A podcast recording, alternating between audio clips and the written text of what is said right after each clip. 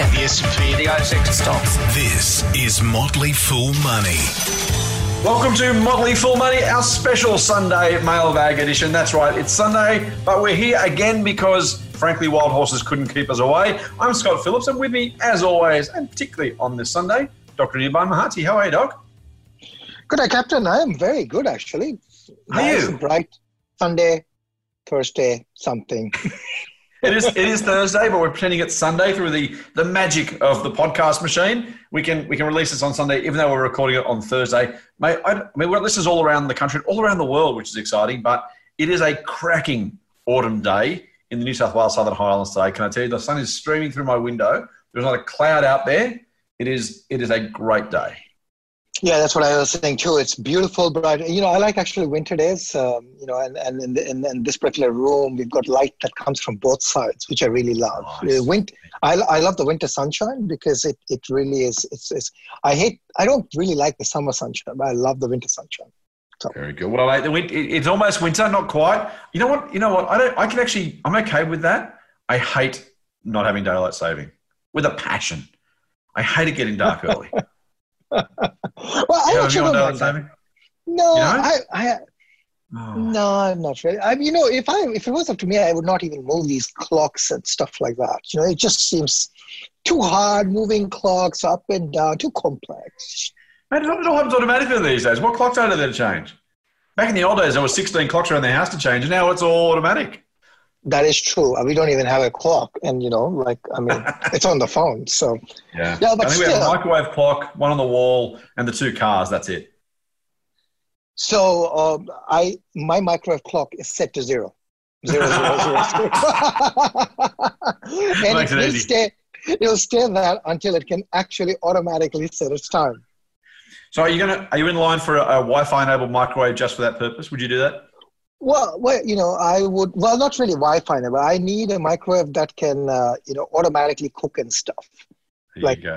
If it can take out stuff from my fridge and cook for me, I think- I'm at that level.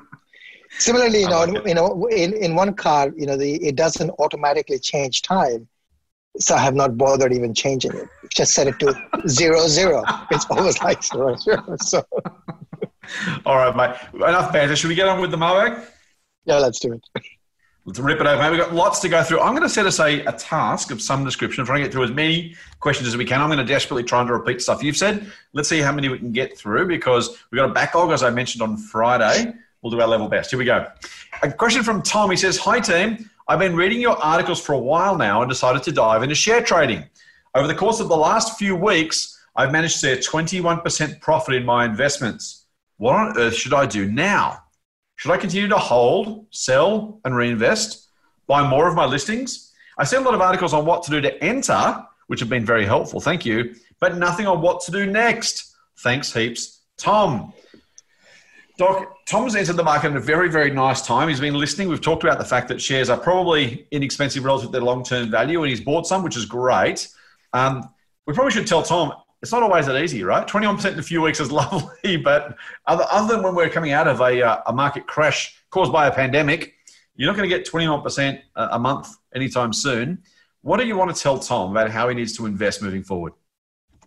Okay, so what, one of the things is I would not, uh, you know, the, one of the risks of starting so well is that you you expect that is how it is. It's you know you can't have twenty one percent compounded monthly.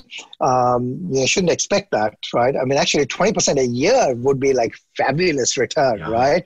Uh, you know, nobody should even expect that. So so it's great, you know, good timing, but you know, your timing is not going to be perfect every time. Uh, that's number one thing to remember. Number two thing, stocks do go up and they do go down. Yes. However, stocks on average go up over the long term. So that's the other Mhm. thing to remember.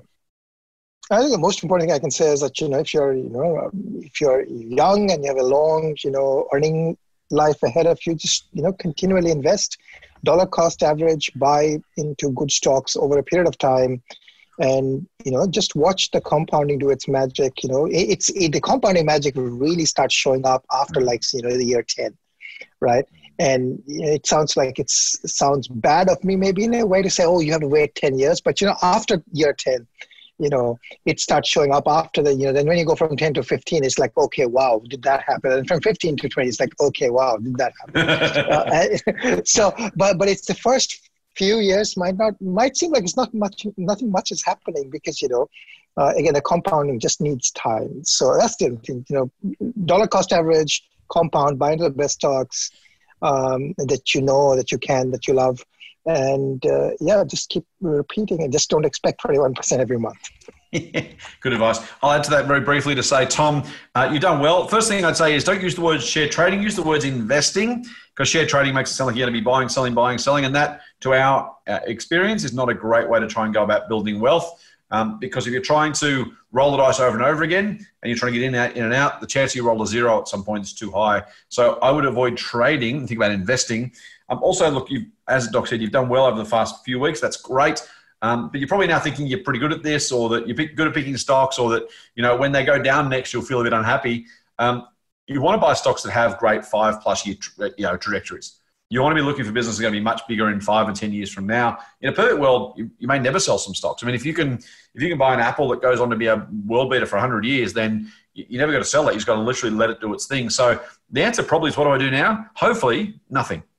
Other Doc said, keep investing. Certainly don't sell for the sake of it. Now, if you bought some stocks you got lucky on, you don't really know why you bought them, or you don't really know their long term futures, then I, would probably say maybe you actually do want to sell because you want to be reinvesting that in, in companies that have long term, great compounding futures rather than trying to make these kind of weekly, monthly bets and hope you're right. Uh, again, hard for hard for you to hear that probably after a 21% gain. You're thinking, hang on, what are these old blokes? No, I'm doing pretty well so far. I'll keep doing what I'm doing. Thank you very much.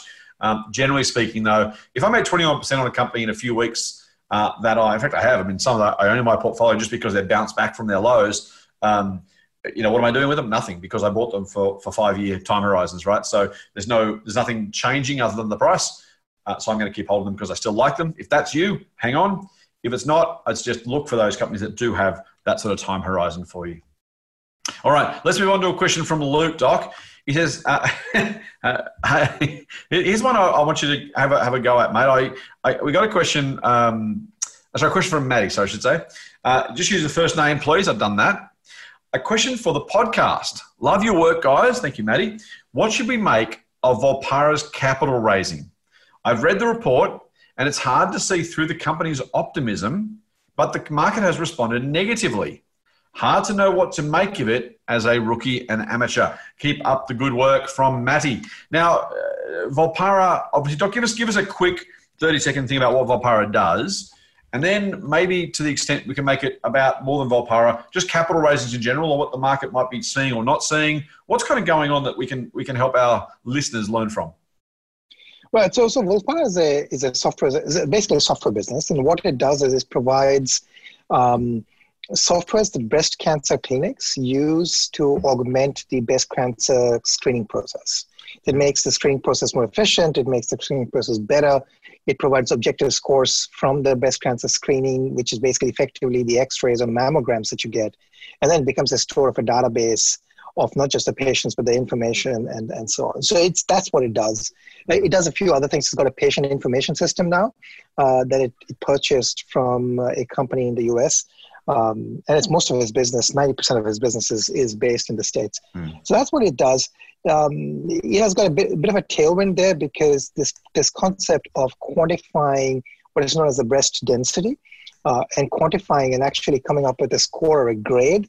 It, it used mm. to be hmm. very subjective, but these guys have made it very objective, and that's important because that has been shown to have links to um, you know how you want to screen patients because it has links to uh, or there's studies that show that there, there's links with respect to how susceptible women are to uh, getting breast cancer.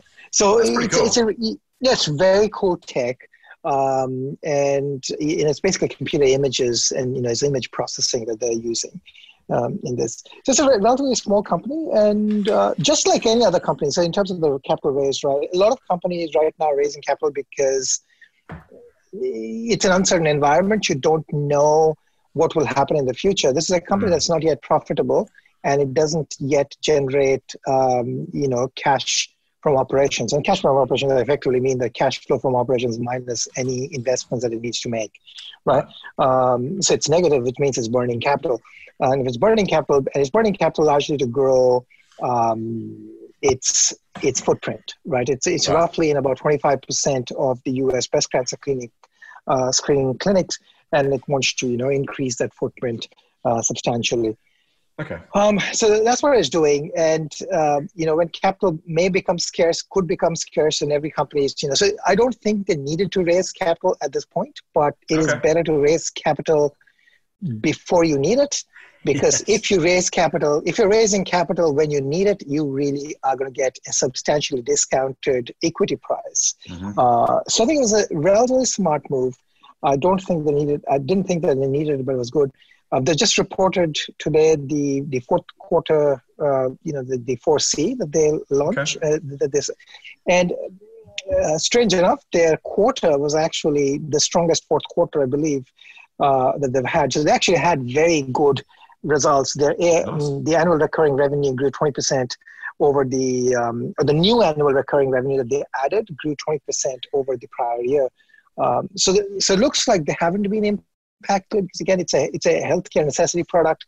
If if things were in the pipeline for sales, um, it's likely unlikely to be impacted, but that doesn't mean that it wouldn't be impacted. So uh, you know, I'm very pleased. It looks like the average revenue per user uh, is also mm. going up, largely because you know there are a bunch of products now. Instead of having one product that they could sell, so they could they they're actually able to sell multiple products, which is a common way to increase the revenue that you generate effectively per per unit of sale hmm. Um, to a clinic, right? So so that's also going up. So it's overall pleasing um, quarterly update from them.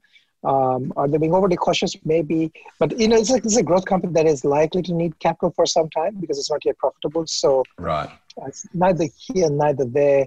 Uh, could they raise it at two dollars when it was a two dollar share? They should have, mm-hmm. um, like any other company, I would say. But you know, um, hindsight twenty twenty, right? Yeah, but I mean, you know, they're raising it like a dollar thirty-five, which is a fair bit of discount mm-hmm. from the highs. But you know, yeah, I, I'm okay. I'm, I'm okay with this capital raise because I think it's, it's more of a precautionary raise, more of a growth capital versus being a desperation capital. So what's what is the market? What did the market like? That obviously, you know, question of May saying the shares responded negatively. Is it just a case of there's just something more more money now being thrown out? We've all got smaller pieces of the pie, so it's worth less per share, or is there something else going on? So I think when the when the capital uh, raise was done, I think this 4C hadn't come in. So the market it's actually up today um, nice. um, a fair bit uh, on on the news. I mean, again, like ultimately, it's dilution, right? Whenever you're putting in capital, it is effectively dilution, and you have to believe that over the long term they're going to make up. It's a software business, capital light, right? So there's only you know you make upfront investments in sales mm-hmm. and marketing to actually get in. It's going to be very sticky, right? So it should be a cash flow generator at scale. Mm-hmm. Um, but you know, in times like this, people are do you know people are worried about you know how yeah. fast are you going to grow? How much time is it going to actually take you to? If it was going to take you two years to get to scale, previously is it going to now take you three years or four years to get to scale, right? So I think those are genuine questions uh, to ask. Um, I take a little comfort in the fact that it's a healthcare company, right? Mm. So um, healthcare typically is one of the last things that gets affected in any downturn. Um, you know, like I mean, if you if you think you're going to have breast cancer, it's something that you really can't defer, right? Um, if you are on the breast cancer screening, then you'll get a letter saying you should screen yourself, right? It's not like buying the shoe, which mm. can be deferred, um, you know, the buying the new jeans, which can be deferred. So it's not really discretionary in that sense, right? It's not discretionary. Yeah. I do, I, people do still defer healthcare because, you know, you could always think that I could take my screening test next month yeah, six months yeah, down the lane. But it's it's less discretionary in that sense versus a jeans or a new sunglasses a sense. So there's sure. some comfort in that. Um, yeah, but I mean, I overall like the discussion of the company, uh, but it's still pretty small, pretty risky in that sense. It's still burning capital. Um, so yeah. Beautiful. My question from Chris. Um, this one's probably directed to me, although you do as well, I think. He says, uh, "Top podcast, lads. Been listening forever. Excellent. Thank you, Chris. Stop trying to make us feel old, mate. Uh, last few weeks, you've been talking about airlines and government cash. Wouldn't you say it's wrong for the government to force an airline to cease their business for three to six months and not provide compensation? What do you reckon, Doc? The, the government said you can't fly. Shouldn't they have to cough up? Uh, that's a that's a good question. I mean, uh, but I mean at the same time, the retailers could say the same thing, right? The government said you can't open your store or you can't, or, or to restaurants, right? Uh, you can't run your restaurants. Um, so should the government now be paying them? I mean, yes and no. I mean, in, in, in principle, maybe, but I mean, again, it comes to the fact that, you know, this is a, so here's another way to think about this, right? Suppose this was not a virus, but a war. Mm. Then, too, you're company could have been disrupted, right? I yeah, mean, is yeah. the government responsible for an, an external aggression? This is an external aggression in that form, right? There's a yeah. virus which is external, which come in, you know, the government didn't do this, is doing its best, it's doing very well. Um, you know, is you know, it has its responsibility protecting society, um, you know, society and human beings. You know, if people survive, then the society, the economy will survive, kind of thing. So, right, right, right. Right. So I think that that's that. I mean, should the government provide support? Maybe some this is I don't want to get into ideological debate, but you know there is a question of um, the government did some right, so it basically waived fees and stuff that it charges um, for the air rights, right, because that's something that the government tightly controls. Um, mm. So it did that. Could it do more? Could it have taken a stake? You know, those are those are to some extent economic questions, to some extent ideological questions. Mm. Um, there's always more that could have been done. For example, could have been an equity infusion. You know, you could buy, you know, for like 10 cents on the dollar, um, is taken to the into an airline. Uh, I think it's complicated to a large extent, especially in the case of Virgin, largely because I think the ownership of Virgin has got a lot of other foreign airlines, which in turn are then owned by sovereign entities, and, and then it gets into um, it gets gets into a territory which not is just ideological, but you know could become political, and you know there's like intergovernmental issues. So I don't really have a strong view, but like yeah, like I mean, I think the argument there is a fair argument, I think, but the argument can be extended to every other sector industry that has been affected. So. Yeah, I'm, I'm going to agree with that, Doc. I, am a little more strident than you. I'm, I'm, always happy to go out and further on a limb uh, than you are. Maybe I'm just uh, less uncomfortable about causing offence. So you're probably a nicer bloke than me. Um, uh, Chris, I think it's a very fair question because it's it's the right question to ask about how we want to frame public policy. And this is absolutely a policy question which does kind of tend to ideology at some point. My general thought is that businesses are businesses that are risk takers by definition, right? The government doesn't say to you when you start a business, we will st- you can start this business and we won't change anything about your business conditions for the life of the business. You start a business knowing that your competitors might turn up and they don't have to pay you if they take your customers away. Uh, your customers themselves might just not like your business, they don't have to pay. To think the government should pay because it's taken some decisions that aren't great for your business is kind of like I think we I think we're misplacing where we think the risk should sit. If you're if you're an owner of capital and you're investing with a hope to get some sort of return a year, maybe it's ten percent to pick a number, you're taking risk to do that, and risk includes changes to government regulation. Um, the government shouldn't have to pay, uh, you know, um, taxi companies if it made them put seatbelts in the cars because that's just a public safety question.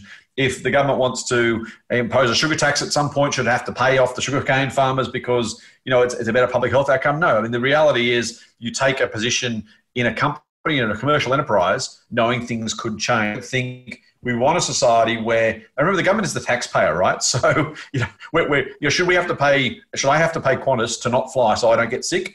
I just don't see how that's uh, the right approach. So fair question. In my mind, though, when you play it through, and Doc's point about every other business every other time, um, you know, if the government takes away car parking on your street, you have to pay every shop money because they took away car parking. Uh, you know, the, the, the list is endless of things that could happen. I think we need to remember, and particularly as investors, it's a really great question because it's a reminder that stuff happens, right? It, is going to happen for a million different sources. I don't think there should be an assumption that a government is there to, you know, not get in the way of business if there is a bigger purpose. Now, I'm all for, by the way, removing red tape and not doing stuff that isn't useful.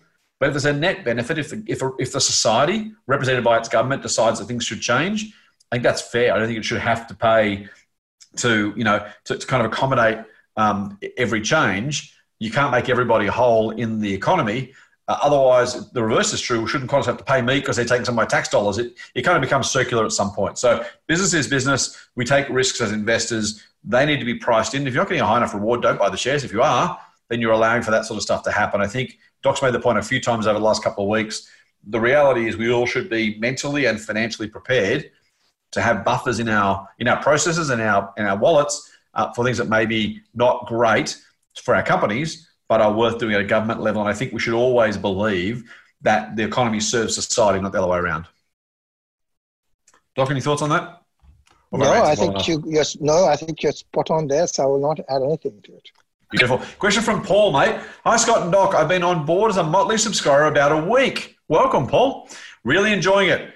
Pulling levers on my CommSec. I'm not sure that uh, I don't. I don't know. You should be pulling levers on the CommSec. Paul, but knock yourself out. He says, "I am curious though. What are your thoughts on cryptocurrency? I've been in it for a while, and I plan to stay in it for the long haul. I won't consider whatever you tell me as investment advice. I'm just interested in how veteran investors like you guys see it. Cheers from Paul. Doc, cryptocurrency, yay or nay? Well, you know, I'm very ambivalent on cryptocurrency. Largely, I am not an investor in cryptocurrency. And the, the, the, largely, the reason I am not a fan of cryptocurrency or any other, you know, things like Bitcoin and so on is I am still yet to figure out what purpose it solves that a digital sovereign currency does not, right? So I'm all in favor of getting rid of all the paper, and we are already doing a fantastic job in this, you know, Corona crisis where you know I, there are shops that are basically refusing to take cash. I, I'm absolutely in favor of you know a cashless society, but I don't Right. understand why the Aussie dollar needs to you know be replaced with, uh, you know. Uh, coin 101 or whatever it is right so Dogecoin. whatever coin it is. So, um, uh, yeah, Full like uh, full, full coin. Uh, you know, I'll take full coin actually. So, but but but but yeah, I I yeah. So I'm not. I see there's some technical benefits of uh, you know uh, digital currencies. There's some technical benefits of cryptocurrency, uh, but I am not sure what pain point it solves. So I am. I'm watching in the side from the sidelines to see what where the tech is going to go in terms of solving pain points, and maybe at that point it becomes interesting. Um, or maybe you know the reserve banks of the world start adopting cryptocurrency in a way or shape or form, and they basically instead of issuing currency, they issue cryptocurrency. At that point, I'll become interested. Um, okay. so right now, I'm, I'm a watcher from the side. I try to watch the news, but I'm not speculating on cryptocurrency. I agree with that. I the, the, here's the thing. I think your point about you know what does what does it do that sovereign currency doesn't do? I think part of the answer for those who are fans of cryptocurrency is it's not a sovereign currency, and so you could kind of lump that group with the gold investor group because again, what does gold do that currency doesn't do? Well, if you believe that you want to be differentiated from that currency, maybe that's the answer. So the hard part is as a as a as a as a, as a medium of exchange, to use that um, term, the as you say, mate, that you can you can exchange. You know, I can send you something on PayPal, or I'm sure it's an Apple Pay version or something. I can send you some money on your mention.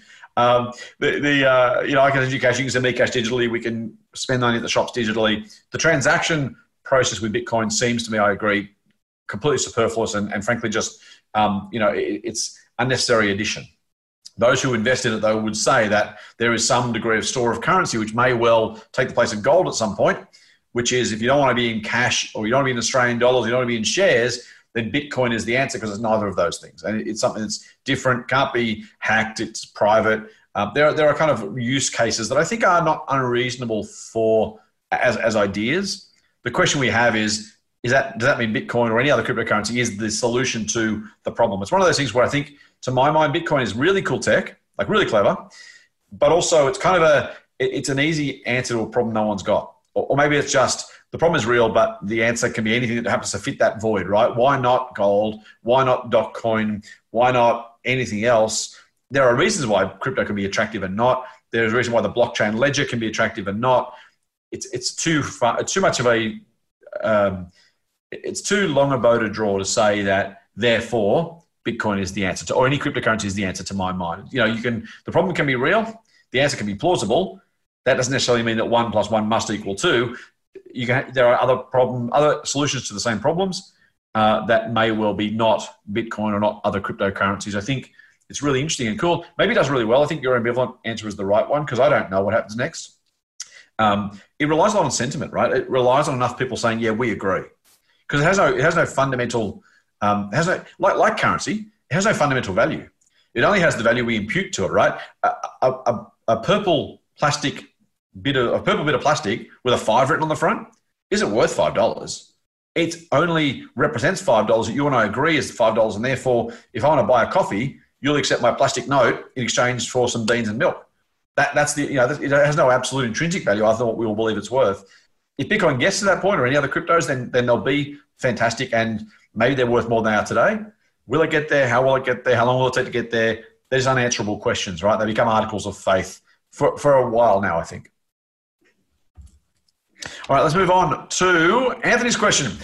Um, G'day, Scott and Doc. I was wondering if you could spend some time in a general but not advisory way. Thank you for understanding our requirements, Anthony. Explaining the move of the stock code AVH from Australia to the US and what the implications are for any investors. Any views on the SPP, the share purchase plan announced this week on the podcast. The podcast is, of course, brilliant, and you and Doc make it so. Thanks, Anthony. Anthony, you've, you've done nicely by uh, throwing a, a, compliment at the end. Uh, so, Doc, we see lots of companies that are either listing directly in, a, in the US or moving from here to the US. Lots of stuff going on, changing domicile. So, AVH is Avita Medical. I don't know if you know anything about the company. I don't know much about it. Um, I, I, know kind of broadly what it does, but probably not the biggest question here. The, the question would be if you're Avita, if you're an eager company, why would you change your listing from Australia to the US? What's in it for them? Yeah, like so. Uh, I mean, I don't know that company. I know of the company, uh, but don't don't follow that company closely. I mean, so see, it could be like an opportunistic thing, right? So Vita Medical is a is a, a biotech company, yeah. Um, and, spray on skin, by the way, which is super cool. Yeah, so so there are a couple of other companies like you know uh, I think you know yeah. it's for uh, like PolyNovo also does something similar, but it's for burns, Correct. right? Um, yeah. uh, so what so, so here, here's a little bit of a genesis here. The the the biotech industry, I mean, it, if it needs funding, you can go to you know private investors or the VCs, or you could get funded by uh, like a big biotech, or um, you know you need to be a certain size to list in say the U.S. market, right? The Australian market has got at the small cap end uh, a very good presence. There's a lot of fund managers who work in that in the small cap space, and there's enough money in the Australian stock market. So therefore, it attracts a lot of the smaller companies to come here. Right, so we're an attractive pool, um, and then you know we have things like you know uh, share placement plans. You can do equity raises and things like that. You can do equity mm-hmm. raises everywhere else, but you know you have share placement plans and you've got rights issues. So the it's it's a great place for raising money, especially for a small company. Um, mm-hmm. so my guess is Avita came here um, and chose to list on the ASX and raise some funds when it was small and mm-hmm. it would have been harder for it to raise money on say Nasdaq or NYSE. I don't know where they're going, um, or, or, and and now maybe they feel that as a larger biotech, they can raise money there, and there's more money there to raise. It's a much larger market, and maybe, maybe assessed an opportunistic move on their part. Maybe it makes it easier for them to partner um, with uh, you know international biotechs that are listed overseas, and then get mm. you know get them to have a stake and things like that. I don't know, or it could be that you know um, they've run out of options here and they're probably looking at options here. I really don't know what's going on. Yeah. Uh, if I had to guess, I, would guess that it's just, you know, it's maybe maybe a size thing at this size. They feel that they can probably get more capital um, in the US markets versus here. Um, so again, I'm just making this up and I'm really speculating because I don't know actually what the underlying stories. Uh, I believe the company is actually a US based company. So, I mean, of course, there's that. So, if, if Avita Medical is a US based company and listed here, maybe there are, it's the regulatory environment, you know, it becomes, it becomes complex because you're listing here, you're, um, you're listed here, so you have listing requirements to follow, but your, your taxation is there, so it adds additional complexity. So maybe it's just a simplification thing that if you can list now, overseas, you go back and list there because you know you're headquartered there. So those would be my guesses. Again, I am purely speculating, so uh, I actually know nothing about the uh, details. I, I, know I know a little more than that. Um, I think look at I, I, find myself on two sides of this conversation, Doc. I, I, I really desperately dislike companies that spend too much time worrying about the share price, not enough time on their business. And I'm not suggesting Avita is that company, but businesses that are you know out there trying to change this listing, change that listing, try and get a higher valuation here or there, or list here or there. You know, it's it's maxed often, not in Avita's case necessarily, of kind of share price management and and you know when, when really all you know if you if you if you build a business, the share price will follow, right? It just will. And so there's some sense that the, the more time they spend trying to play funny buggers with the share listing, the less time they're spending actually building the business. So on that level, I think it's you know it, it's it's challenging to me. On the other hand, if a company's job or a manager's job is to maximize the long-term value for shareholders, and you think you can get a valuation that's twice as big in the US as here, then I kind of, you know, why wouldn't you, right? Like if, if you know, if you and I could do our jobs and get twice as much money in America as here, just for doing exactly the same job, you know, if our wife said, "Well, you're only doing that to get more money," it's like, yeah, that's kind of exactly what I'm doing. You know, on one level, I can't kind of, I, I can't criticize them for for wanting to, to build shareholder wealth it's genuinely going to happen. So I find myself stuck really between the two. In a perfect world, it wouldn't matter where you were listed; the valuation would be what it was, and the capital access would be what it was in a in a globalized world. I'd still like to believe that's true, but I, I, I also think at some level. You know, if your job is to maximize value for shareholders, how could you, if you could add a billion dollars to the market cap, he said, I'm not going to because I don't want to move to the US. Shareholders would also reasonably be able to say, well, you're costing me money here and, you know, you're not, you're not filling your duty to me as a, as a director. So I kind of, I find myself in two minds on it. It's probably one of those things that probably shouldn't be true, but is. And if it is, I guess maybe they're, they're uh, obliged to try and do the right thing. Sound fair? Yeah. Again, as I said, I really don't know what's, uh, I mean, what's what's going on here. I mean, only in, only thing I can say is that the share price maxed at 82 cents and it's now down to 45 cents. So, yeah. but it was a five cent, 10 cent share for a long time. So I really don't know. Um, but it seems to have a market cap of nearly a billion. So, mm. um, big, yeah. I do. I, I do. I do. Um. Uh, yeah. Really cool tech. Look, these are if there's any justice in the world, if there's any karma, I don't really believe in karma. If there's any, these businesses deserve to be successful, right? They're literally kind of inventing brand new medical procedures and stuff. It's like it's same as Volpara. You think, man, like you know, the people who are behind this stuff. I'm really super glad. Fiona Wood apparently started this, who was I think Australian of the Year, certainly a burn surgeon in Perth from memory. Um, I mean, if people deserve to be successful, right, and bring their technologies to market and get a bigger market for them, then man, the more of these guys succeed compared to you know poker machine makers or or you know banks or something, I'm, I'm all for that. All right, question from Adrian, mate. Um, he says, Hey, team, just wanted to ask Doc a question on the podcast as to what he thinks about Jack Dorsey. He says, I'm asking because I know how much Doc loves Elon. Seeing as Jack is seen as that non conventional CEO like Elon, where he's CEO of two companies. Now, Jack Dorsey is the CEO of Twitter, the online social media platform we all know, and Square, many people won't know, but is now a, a payment kind of technology slash platform kind of rivaling the Visa and MasterCard networks in some ways, but Doc, you'll have a better way to do it, and has been booted out of his own company as CEO. Also, does Doc have an opinion on Square, the company? He says, I understand it's not an ASX listed business. All right, Doc. So, Adrian, Jack Dorsey, um, famously CEO of Twitter, he had his battles there. Uh, CEO of Square as well. Are they still CEO of both businesses? I don't know what's going on there. What's what's the Jack Dorsey story? Do you like him? And what do you think of Square? Oh, I actually really like like Jack Dorsey. Um, I'm a big fan of Jack Dorsey, largely because I like his approach. Um, so he was CEO and co-founder of uh, Twitter. Then he had left, and then he's back. Um, and he has always been with uh, the CEO of Square. What, what I, re- I really like about Jack is, um, you know, he's got some he's got some cool ideas. Like for example, in the middle of this uh, mm. Corona crisis, he he took out 28% of his shareholding in 28% of his wealth, I believe, he put into a trust, which mm. he said, okay, he's going to put towards fighting Corona right now, and then he's going to publicly disclose um, the the funding that he's going to give out to uh, things like you know NGOs and you know other small organizations and things like that. So I, I, like his philanthropic approach. I like how he runs his companies. He gives um, his CFOs and CEOs a lot of room. Right. He hires for diversity, and again, I like those people because you know they, he hires for diversity, and and hires really high quality talent for diversity. Which you know, as I've seen, for example, like that's happened at Square. Um, you know, so he had uh, his uh, CFO was Sarah Friar. Uh, absolutely smart woman, but she was the first engineer from her family from somewhere in you know some village in Scotland, right?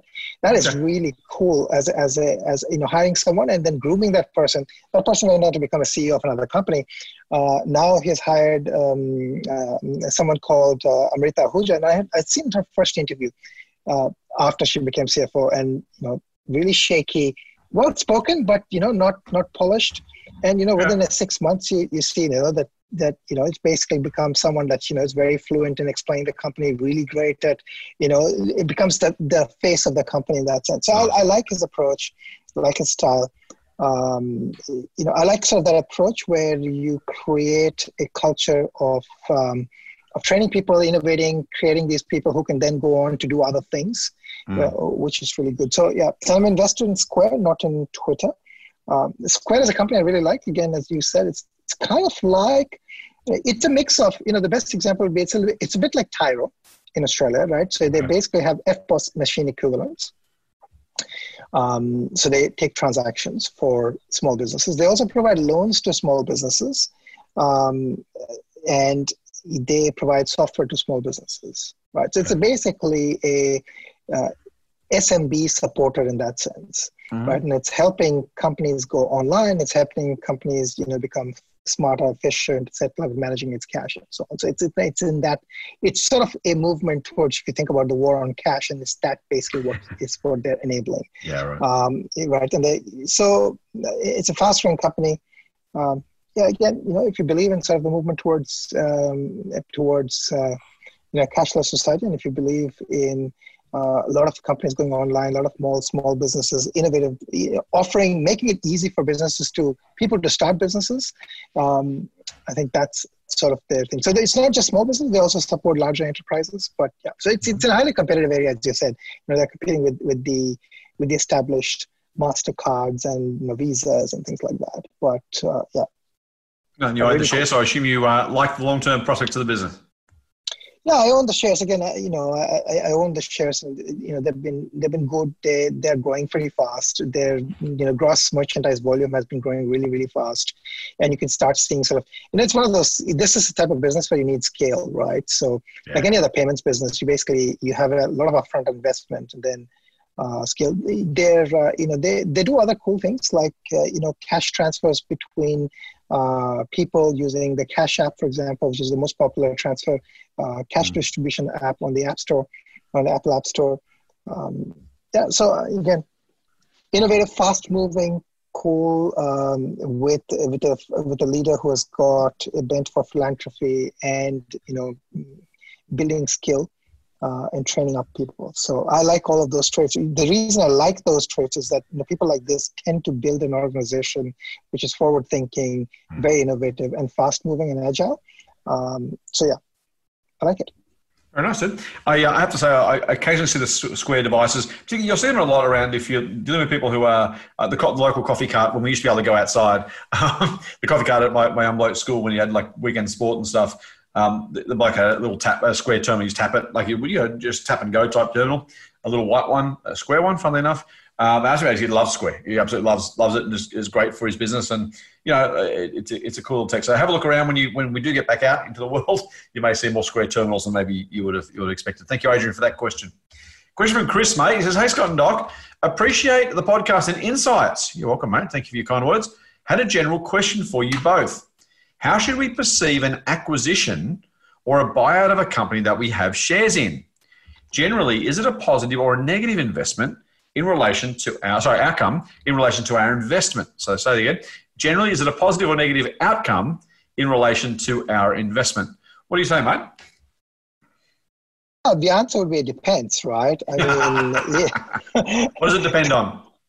Well, it depends on like I mean, if if if for example, uh, my the shares of a company I own they're beaten down, right? Let's say because of Corona crisis, and somebody comes in and scoops it and buys shares that I think over the long term are going to be worth a lot more, and they buy it for the dollars and the cent or cents on the dollar, then I'm losing out. Right. Right.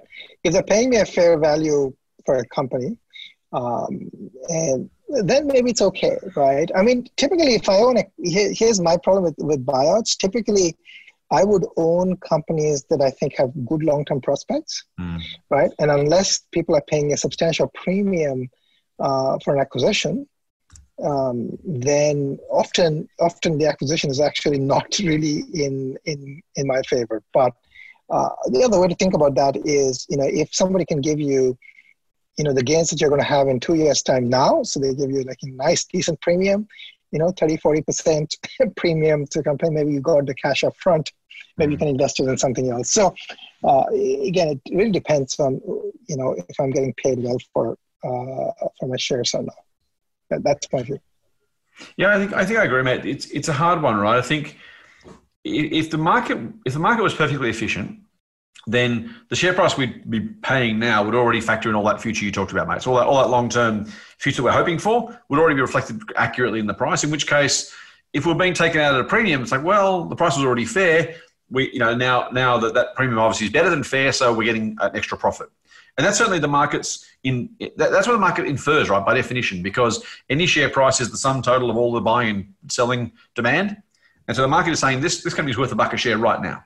And if you get dollar twenty, well, hey, you're getting a twenty percent premium to that. That's a, that should be a good deal. And it would be true if, to your point, Doc, if we could never actually pick stocks and beat the market, we, you know, to do that, you've actually got to buy them at a cheaper price than they're actually worth. So if this is a two dollar share trading at a buck, then that's why we're buying it in the first place because we think it's worth more than the market does. If it's taking a dollar twenty, then we get some upside from the current share price, but nowhere near the full value we'd otherwise get if we held the shares to fruition. Right? If Amazon was taken public, taken out at nine dollars, ten dollars, hundred dollars, thousand dollars a share, now at two thousand, we would have missed out on the meantime. Now you could invest that money somewhere else, or maybe you get more investing in another company. But generally speaking, that's the problem. So I think honestly, if you buy, if you own shares in a business, you're expecting long-term market-beating compound growth. Otherwise, don't own them. Buy something else or buy the index. If you believe that, and you, then from any price, whatever the current price, if you still own the shares, you're still believing inherently the future is brighter than the market believes it is. Again, otherwise you'd sell. So most of the time, unless you're being offered a stupendous premium, I would see a buyout as a negative for my expected wealth creation over that long term, again, as Doc's already said. I think it's actually most egregious when business is having a short term problem that the market can't necessarily see or won't see through. An example is Treasury Wines. I didn't own the shares, but I want to say three or four years ago, I own them now for the record. Three or four years ago, Doc, I think it was, there was a lowball bid for Treasury at $2 ish a share, something like that, um, because the, the market didn't see or didn't believe that Treasury could do what it was going to or plan to do. And so the, the, the, potential buyout was going to be at, a, at a, meaningful premium to that. And at the time, there was a decent portion of shareholders who said, hey, well, shares have sucked for a while. We're being offered something more than the current share price. We should take it. The business said, no, no, no, trust us, say no, because we're going to create more value down the track. Now, that could have worked out two ways, right? Management could have been wrong or unlucky or, or, or lying or, or just too ego driven. In the event, they created enormous additional value, and anyone who sold out Treasury back then has rooted ever since. Now, shares have been higher, they've come back recently, but they're still well and truly above that takeover offer price. So that's kind of the important part here is if the business is going to keep doing well, particularly if it's in a period of short-term pain, that's the great time, by the way, if you're a buyer to come and snap up a bargain. That's what we're trying to do now, right? As investors, we're trying to look through the market and actually buy shares now at a 20-ish percent discount to what they were on February 20, 25% discount.